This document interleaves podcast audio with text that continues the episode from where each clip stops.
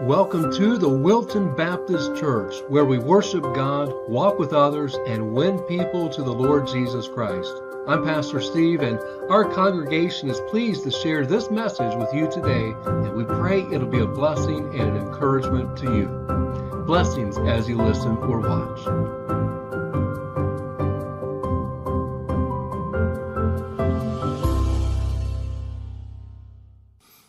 To talk to you today about the better story as part of our Christmas Eve celebration of Christ. The greatest story ever told. Have you heard that name, that film title? 1965 epic telling, retelling of the biblical account of Jesus of Nazareth. And it goes from the Nativity through all the way to the cross and the ascension of Christ. In this film, uh, Charlton Heston, Sidney Poitier, uh, Martin Landau, and uh, John Wayne, they, they, all play a part in this really good film. And I like the name. I like this name, The Greatest Story Ever Told. The gospel story, the Christmas story, the Christian story is the greatest story ever told. We all have stories, and we're all part of a larger story. You have a micro story within a macro story.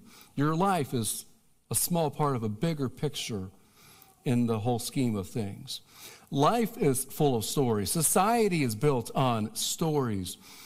Films, books, music have stories in them. Even 30 second commercials have stories in it that share, that communicate, that tell something. Family life revolves around stories. Maybe you'll share some stories uh, with uh, family gatherings in the coming days. We live and love a world of stories. Now, when I say stories, it's not always meaning something that's fictional or fable, but even fictional stories are stories with meaning.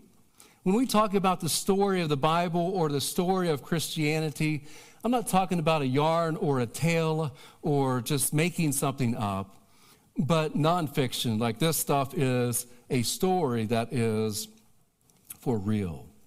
Telling a better story, a terrific book about how to talk about God in a skeptical age uh, is a book that uh, I read recently, and if you want something to read, that would be a good one for sure to, uh, to look at.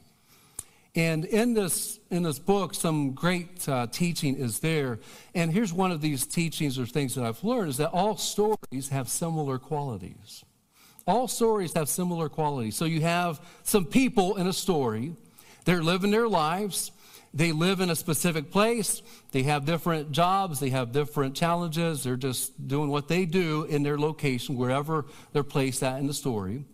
And then uh, an antagonist comes, some problem develops, and the people living over here, they have some, something to contend with. There's an issue, there's something to uh, work on or, or to resolve. And then a protagonist or someone with the answer arrives and says, I have the answer. I'm here to rescue you. I'm here to uh, solve the problem that has arisen in your story. All stories have similar qualities about it. I never really thought about it until recently, but all stories tell something, even the, non, the, the fictional ones tell something.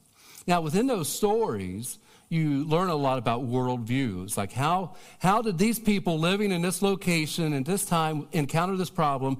How did they perceive that problem? Where did they look for rescue? Where did they look for resolution to, to solve the problem that come up in a story of their life? Where do they look? It kind of helps with determining. I had a, a, professor, a professor in seminary. His name was Fred. Is Fred Smith, and he had these four worldview questions. This is what we've been talking about this Christmas season: is our worldview. And how do you determine your worldview? He identified these four questions: Who are we? Where are we? What's wrong? And then what's the answer? And we've looked at different scenarios and different characters in the Bible with this. What is a worldview? Worldviews are not systematic nor even always conscious. They are perceptual frameworks or ways of seeing. We often assume the truth of our own worldview without carefully examining it. Worldviews include philosophies and theologies, but it's not always identical, doesn't always match up.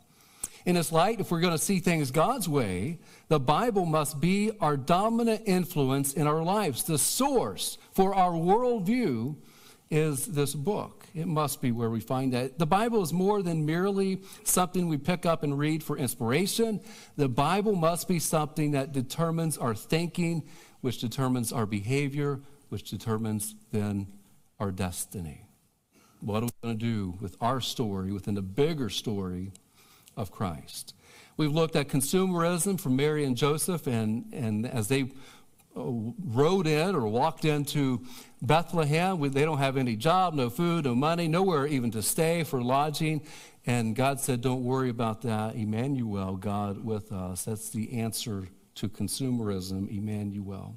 Individualism, we looked at Herod, a classic example of individualism. Uh, I'll do anything, even outside of the law, breaking the law, bending the law, just killing people if it fulfills what I want. Herod is a terrific example of of that. Then we looked at the New Age and wise men last time and uh, how they followed the star and why did they follow the star. And today we're kind of looking at a, a summary of what is your world view. I'll give a lot of examples here in just a moment. And uh, we'll be looking here in Luke chapter 2 for this. There's three summaries, I guess you could say. There's the atomic worldview, is that we're just bouncing off of each other. And it doesn't matter how you jostle somebody else, you just kind of bounce off of each other. I don't need them. I don't need to be around people. I'm just going to bounce off of other people and then continue on through life.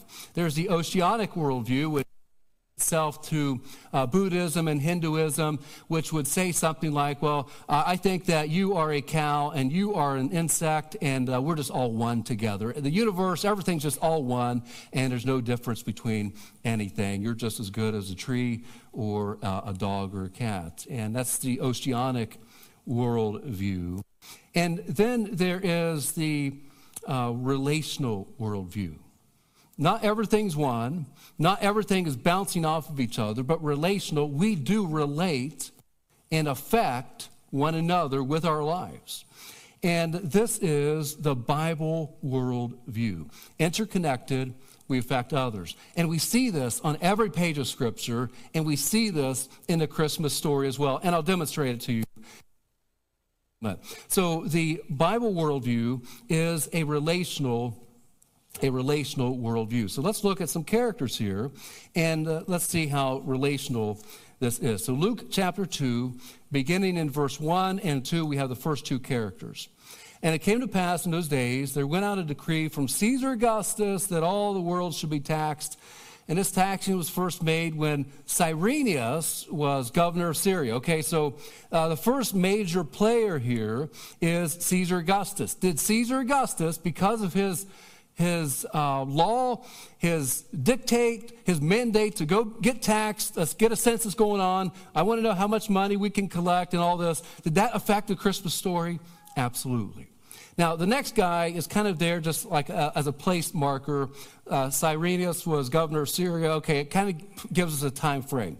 He doesn't seem to affect it that much, but being the governor up in the north of Syria, I mean, I suppose he could have affected the story some, but I see him more as a, a place marker in time. Verse 4 Joseph, then, another key player, went up from Galilee out of the city of Nazareth unto Judea, unto the city of David, which is called Bethlehem, because he was of the house and lineage of David. Hundreds of years before this, who also is part of the story? David is. Before, he's not there. It's his city, though. It's his caves, it was his fields where he had tended to some of those sheep.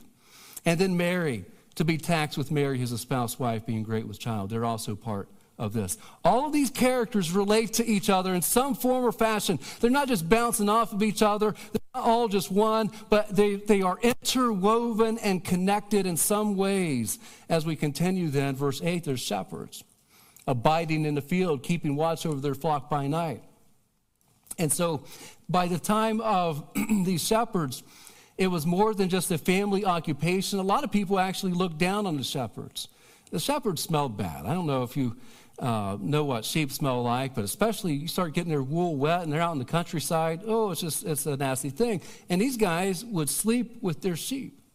They would care for their sheep. There's different examples throughout the Bible of how uh, far they would go to care for uh, their, with tender care for their sheep, but they would count their sheep to make sure they had all of their flock there. We find examples of that in Jeremiah. They would lift up on their shoulders the ones that were weak and feeble and carry them around. Uh, Jeremiah talks about that, or Isaiah rather talks about that.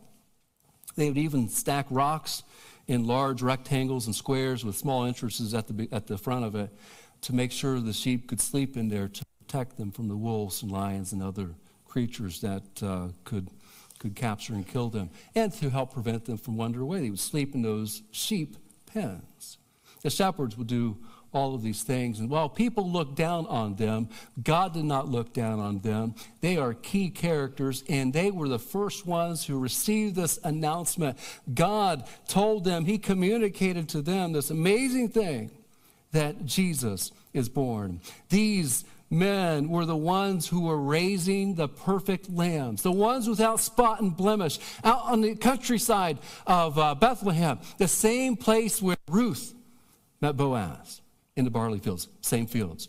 Later on, the same fields where David tended to his sheep.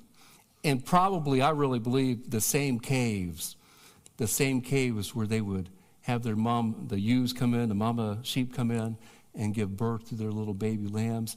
And there in, the, in those caves, they would wrap those little babies in swaddling clothes so that they would not, would not touch the rocks on the walls in the caves that they were in. It's these shepherds. It's these guys. What an amazing thing. They slept on the same hillsides as David. They were noticed and notified by God. There's more characters here because notice in verse 10, or actually verse 9, lo, the angel of the Lord came upon them, and the glory of the Lord shone round about them, and they were sore afraid. Here's what the angel said Fear not, for behold, I bring you good tidings of great joy, which shall be to all people. For unto you is born this day in the city of David a Savior, which is Christ the Lord.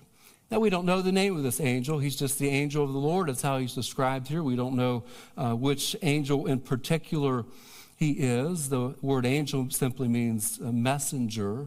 But just imagine the terror and the awe and the wonder of this moment as this bright light shines, this angel starts to talk to these lowly shepherds. And then there's the main character of all of the Bible and the main character of all of Christianity. And it just simply says here, the babe wrapped in swaddling clothes.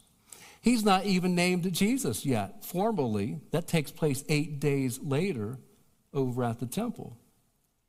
Uh, J. Vernon McGee talks about uh, this. Uh, he quotes George MacDonald, who put it this way They were all looking for a king to slay their foes and lift them high. Thou camest a little baby thing that made a woman cry. That's the way the Savior came into the world. He did not lay aside his deity, lay, laid aside his glory. There should have been more than just a few shepherds and angels to welcome him. All of creation should have been there. Instead of collecting taxes, that fellow Caesar should have been in Bethlehem to worship Jesus. Jesus Christ could have forced him to do that very thing, but he did not. He laid aside not his deity, but his prerogatives of deity and became a little baby thing, as J. Vern McGee said. Great, great truth to that. Jesus is the hero of the human story. Jesus is the hero of the Christmas story. Jesus is the hero of the gospel story. Jesus is the hero of the Christian story. Is Jesus the hero of your life?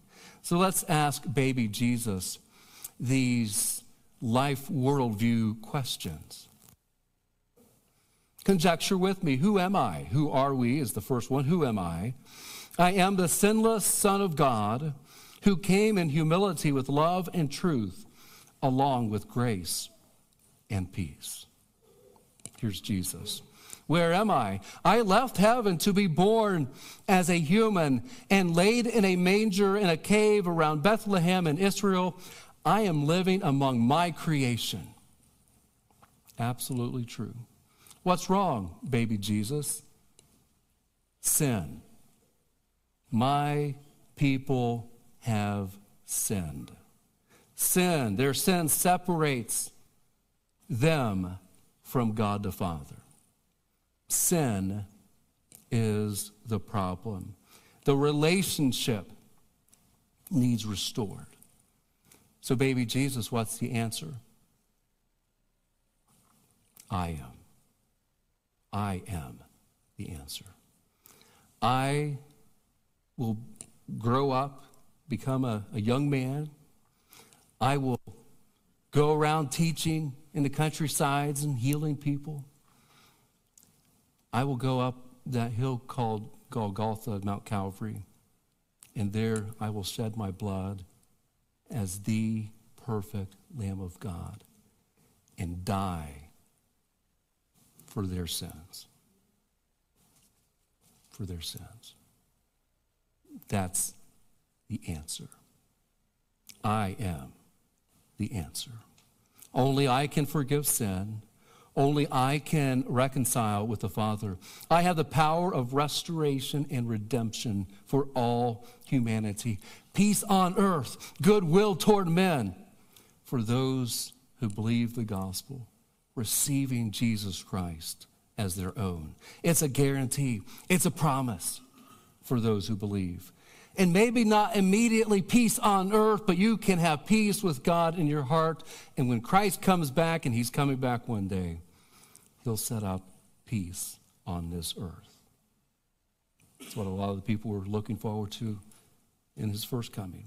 So, in summary, as the only begotten, sinless Son of God, I alone can offer myself as the perfect lamb, the only sacrifice to take away the sins of the world.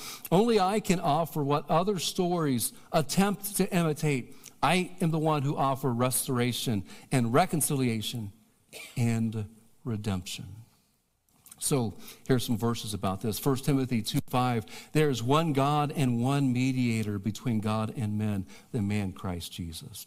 It's Jesus and Jesus alone. It's not your works plus Jesus or a good life plus Jesus. It's Christ and Christ alone. That's how a person believes and, and is saved. Has their sins totally erased and forgiven. 1 Peter 1:18 For as much as you know you were not redeemed with corruptible things such as silver and gold from your vain conversation received by tradition from your fathers. It's not something you could purchase or buy. It's a free gift. That's how we're redeemed by the blood of Christ. Galatians 1 4, who gave himself for our sins that he might deliver us from this present evil world according to the will of God and our Father. And so you can be delivered only through Christ. 2 Corinthians 5:19 to wit that God was in Christ reconciling the world unto himself not imputing their trespasses unto them and hath committed unto us the word of reconciliation. This book tells you to have reconcil- reconciliation or, or how to be reconciled with God. Believing the gospel, trusting Christ for yourself. So let's consider three stories as, as examples. So remember there's the uh, micro stories. Every story is a smaller part of a bigger story. And over the next few days, you may, you may watch some of these stories, and I hope that you will. And as you do, look for the bigger story, the better story. So let's talk about George Bailey. 1946, It's a Wonderful Life. Probably to me, uh, I, I, li- I, really love this film. A lot of sad things in it, but it's a really it's a good film. Very thought provoking. George Bailey has so many problems, he's thinking about ending it all, and it's Christmas time. As the angels discuss George, we see his life in flashback. As George is about to jump from a bridge, he ends up rescuing his guardian angel, Clarence, who then shows George what his town would have looked like if it hadn't been for George having been alive and, and living his life and affecting relationally all the people in his life. George turns from his performance based individualism and finds there's a better story than the story he's currently writing with his life. God has a better plan. His new story is one of second chances, restoration, and redemption. It's a microcosm of a bigger story. The second one, maybe some of you like this The Grinch, 1966 animated film. Always like the guy singing, You're a mean one. You know that guy? Oh, love that. That's, like that guy's voice. Don't be the mean one, right? Um, this film follows the Grinch, a cranky, uh, solitary creature who attempts to thwart the Christmas plans by stealing Christmas gifts and decorations from homes of the nearby town of Whoville on Christmas Eve. Miraculously, the Grinch realizes that Christmas is not all about money and presents. The Grinch's materialism shortchanges him, and he realizes there's a better story than the one he's writing. There's more to life than acquiring stuff. There's more to Christmas as his heart grows three times bigger that day. There's a lot more to the Christmas story than what he knew to that point. And his story then becomes one of reconciliation and redemption as he then gives all the things back and reconciles with those who's of Whoville. The next story then is Elf. I was asking some teenagers recently, what's your favorite Christmas film? And a bunch of them said Elf. So I looked up Elf, and here's Elf. Uh, is a 2003 American Christmas comedy film. And uh, Buddy is a human raised by Santa's elves. I don't know how he got there, but he's raised by Santa's elves, who learns about his origins and heads to New York City to meet his biological father. When he arrives, he causes all kinds of commotion and eventually is able to prove who his father is. After disrupting his father's business deal, Buddy feels rejected and leaves. He walks away. His father, on realizing his harsh mistake, quits his job and finds Buddy to reconcile their relationship. Elf, or Buddy, and his father find a better story, and includes restoration and redemption and reconciliation. No matter what film or book you read in the coming days, look for a micro story. It's a micro story of a bigger story. The better story which is Jesus. Examine and think about your life. You have a small part of a bigger story. And friends, I'm here to tell you this morning that the incarnation, the Christmas story, is the better story. There's a lot of alternatives, but this is the better story. This is the best story.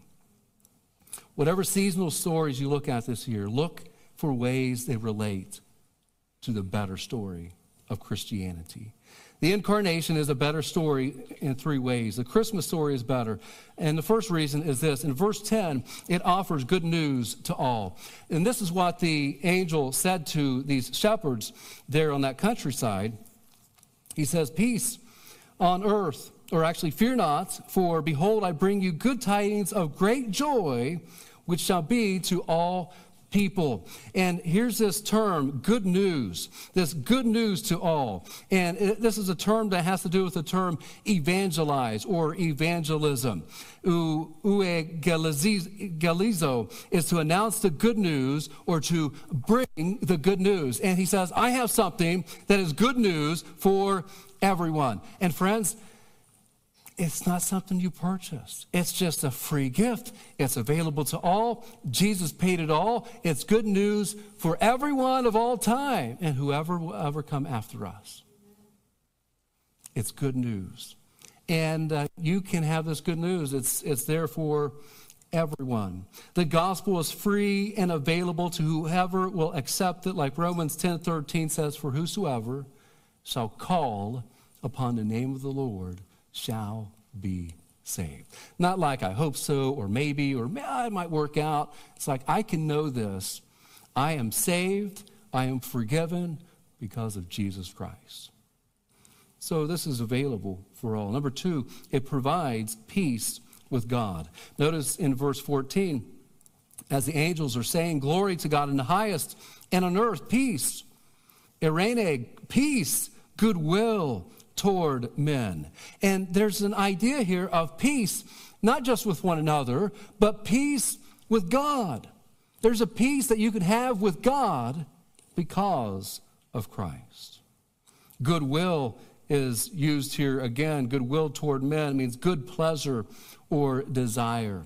I have good desires. I have good thoughts. I have a good pleasure in my people. They've called upon me. They've looked to me. Friends, God has a better story than a story that you may be living without Jesus. You may be living apart from Christ or not included God at all in your life. God has a better story, and your story can be rewritten to include God in your life, to include Christianity and Jesus in your life, and it's a better story. It's available for you. You can have peace with God. With all the pain and suffering, the problems that we see, there's still going to be pain and suffering and problems. But now you have Jesus with you. Now you have him alongside you as the bigger story is unfolding. Christianity offers hope and comfort and peace in the midst of all the chaos and craziness and difficulty and sinfulness of this world. In our lifetimes, we'll continue to see conflict and sorrow and trouble. But you can know I have peace with God. God's not angry with me. I'm not holding back anything with God. He has forgiven me. I've been cleansed. I have trusted, and I know Jesus is my Savior. You can have that peace in your heart. Romans 5:1 Therefore being justified by faith we have peace with God through our Lord Jesus Christ. And 2 Corinthians 5:18, and all things are of God who hath reconciled us to himself by Jesus Christ and hath given to us the ministry of reconciliation. You see, this is part of that bigger story, reconciliation, redemption.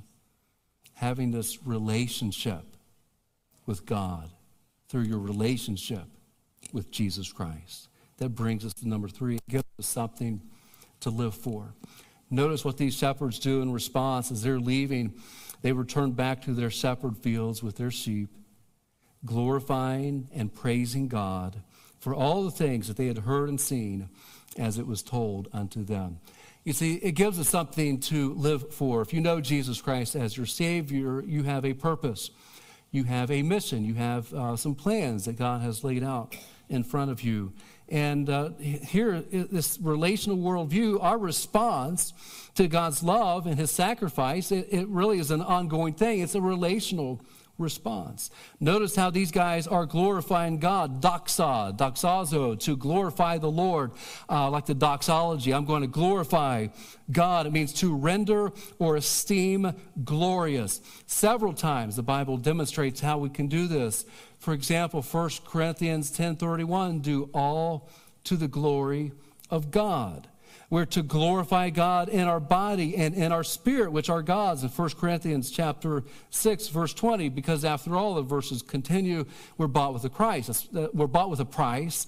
That's why we glorify God in our body and in our spirit. And then Romans uh, 15, verse that you may with one mouth glorify God. So, how I'm speaking saying what's going on with my word, glorify the Lord. We glorify God every day, not just some days. And on Sundays, Sunday's been designated and set apart as a day that we publicly worship and glorify God. And that's what you've been doing. I mean, you bowed your head in reverence to pray a moment ago. You were opening your mouth and singing along with the words. You have your scriptures in front. You're attentive to a Bible message. This is part of how we are glorifying, we're exalting, we're lifting up God's name together in a public space. There's a lot of people watching at home as well, and they're, they're uh, trying to do that. But I'm talking about together we're in this place worshiping the Lord. And every day, not just Sundays, but every day, we can glorify God. Then they're praising God. They're praising God. The word praise here is, is Greek, of course, but the most common Hebrew equivalent where all this originated from was a pictograph originally in Hebrew. It was a pictograph. And in the pictograph, for it's the word halal, halal, you can see the, the characters there. You read it from right to left. But basically, it's this a man or woman lifting her hands up. It was a pictograph, and then it eventually evolved into the more common characters in Hebrew of today. But the word halal, and this, this halal, those, those letters are lam, the two L's there are lam, but halal is, uh, is raising my hands. It was a form of praise. And anytime they would write it, they would etch this on a stone or something. Okay, why are we doing this? We're praising God. We're lifting our hands up. Like in 1 Timothy, I'm lifting up holy hands to the Lord. Same idea. A few months ago, I had the opportunity to go to a counseling seminar. And at the counseling seminar, a rather famous musician was there named Ryan Page. Ryan Page, an uh, outstanding uh, vocalist. And she has a deformity from birth where her hands are like this, you see. And I was sitting back pretty far away from where she was at singing, and I didn't know at first who she was or anything. And I learned more about her story. And here she is singing a song. At this moment, when I took that, uh, that picture, she was singing the song, I am not alone. I'm not alone. And the words go like this When I walk through deep waters, I know that you will be with me. When I'm standing in the fire, I will not be overcome. Through the valley of the shadow, I will not fear. And in between some of these, these words, as the music is building, she couldn't raise her hand, but you could tell she was wanting to. And instead, she had her hands lifted as high as she could like this, and she would get excited in between the, the different verses and kind of just like jump a little bit. I am not alone, like this. She was doing everything with her whole being to give praise to God. And the whole song, I was like, I was crying the whole time. When I realized what was happening and how in that public space she was worshiping God and praising Him with all of her being halal, to worship the Lord. I will give thee thanks in a great congregation. I will praise thee among much people. And I heard her say these words after being born with this, this defect I will praise thee, for I am fearfully and wonderfully made. She believed it. She knew it. She lived it. She expressed it. Marvelous are thy works, and that my soul knoweth right well. In the microcosm of her story, being part of the macrocosm of Christianity, she was going to glorify and praise God. And that's the challenge for us as Christians today, no matter your circumstance, no matter the difficulties you're facing, no matter what challenges you are encountering the protagonist has already come. The hero has already arrived. His name is Jesus. As you're writing the story of your life, I hope that you include God. I really hope that you include Jesus Christ. He's got a better story than any story that you could ever write by yourself. You are a small part of a much more vast amazing story. It's one of grace and redemption and reconciliation. And this is what we're celebrating here at Christmas time the better story. Have you trusted Christ for yourself? I hope so. So ask yourself these worldview questions as we conclude. Because this really offers good news to all. It provides peace with God, it gives us something to live for. Who are you? Who am I?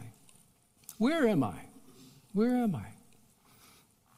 Not immediately here in church, but where am I in life? What is wrong? What challenges, what problems, what sin, what difficulties? And then what's the answer? Emmanuel, God with us. So the next few days, there's micro stories. Here's some more micro stories as we conclude. May the Christmas gifts, their micro stories, remind you of the greatest gift, macro story of Jesus. May the Christmas candles remind us of Him who is the light of the world. May the Christmas trees remind us of the one who hung upon a tree for us. May the Christmas cheer remind us of him who said, Be of good cheer. May the Christmas feast remind us of he who is the bread of life. May the Christmas bell remind us of the glorious proclamation of his birth. May the Christmas carols remind us of the angels who sing about Jesus when they said, Glory to God in the highest, and on earth peace, goodwill toward men. You see, this season is all about the bigger story of Jesus, and I hope that today you'll include yourself in that story, the better story. Let's take some moment and respond to these questions. You see them on the screen. With God's help, I will see the better story in the other stories of life. We can look around, we can see other scenarios, other stories playing out. Lord, help me to see the better story in the other stories of life. Let me see Jesus. Let me see Christianity. Several people are already raising their hands. You can do that if you like to respond. God bless you. Yes, let's look for the bigger story. It's all around us redemption and reconciliation, it's everywhere. Number two, with God's help, I will share the better story with others this season. Everyone's running around doing other stuff, but there's a better story we can share. I want to share that story. Anybody, a lot of several raising their hands? Yes, let's do that. Ask God for boldness to share Christ with others. And maybe there's a friend right now you've never trusted Christ. You're not yet part of the bigger story, the better story. Today, believe the gospel. Confess Jesus Christ as your Savior. Let him know that you believe he died on the cross and rose again and ask him to save you, and he will. You can live and know I'm forgiven of all my sin. If you want to trust Christ and believe and know for certain, let's talk following the service. I'll be available to talk. Pastor Rob will be available to talk. And, and uh, make sure today you really know who Jesus is and be safe. Father, we thank you for this. Uh, it's beautiful to gather on Christmas Eve to celebrate you. We thank you for the better story of Jesus, of Christianity, the gospel of Christmas. Lord, let us see the redemption and reconciliation and all the other stories around us and, and look for the bigger picture, the better story of Jesus. Let us share that love and hope and peace and reconciliation and redemption with those around us. Lord, thank you for coming to earth for us. We thank you that the Bible, that you are relational.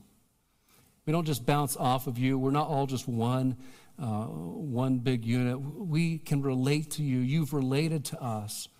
We can have fellowship and relationship with you. And this still is really mind boggling to consider. But we thank you for being our Savior and for being our God. Thank you for coming and being born and, and living and dying on the cross for us. As we continue the celebration this morning, Lord, we, we just pray that you'll bless and encourage each one with these truths. We ask this in Jesus' name. Amen.